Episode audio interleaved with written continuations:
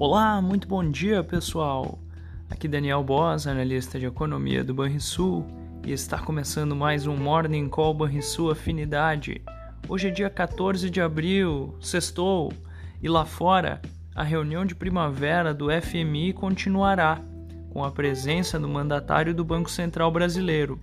Conheceremos também os dados mais recentes sobre venda no varejo e produção industrial dos Estados Unidos.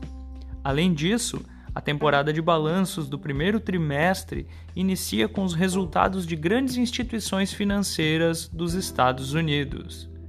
Nas bolsas internacionais, amanhã não mostra uma direção única, com altas na Europa e os futuros americanos em queda.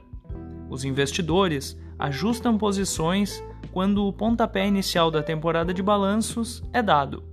Ontem, os mercados à vista em Wall Street subiram com o arrefecimento da inflação ao produtor, sinalizando que a esperança de que o Fed encerre o ciclo de aperto monetário em breve foi reforçada. O dólar amplia a queda ante moedas rivais e exibe sinais mistos frente a emergentes. Já o petróleo se recupera das perdas na véspera.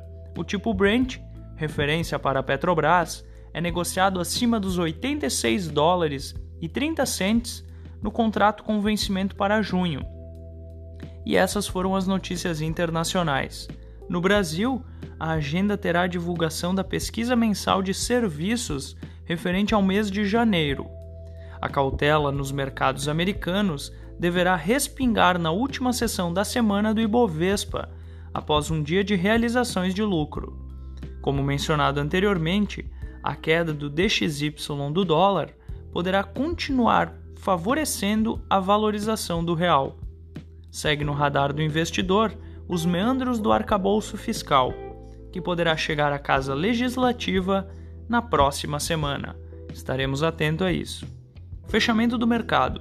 O dólar encerrou a quinta-feira com queda de 0,3% aos R$ 4,92. O Ibovespa caiu 0,4% aos 106.000 458 pontos. Já o S&P 500 subiu 1,3% aos 4.146 pontos. O DI futuro para janeiro de 2024 subiu 3 pontos base, a 13,16%. Já o DI futuro para janeiro de 2028 caiu 12 pontos base, a 11,80%. Você ouviu o Morning Call sua Afinidade com os destaques do dia. Acompanhe de segunda a sexta-feira o nosso overview.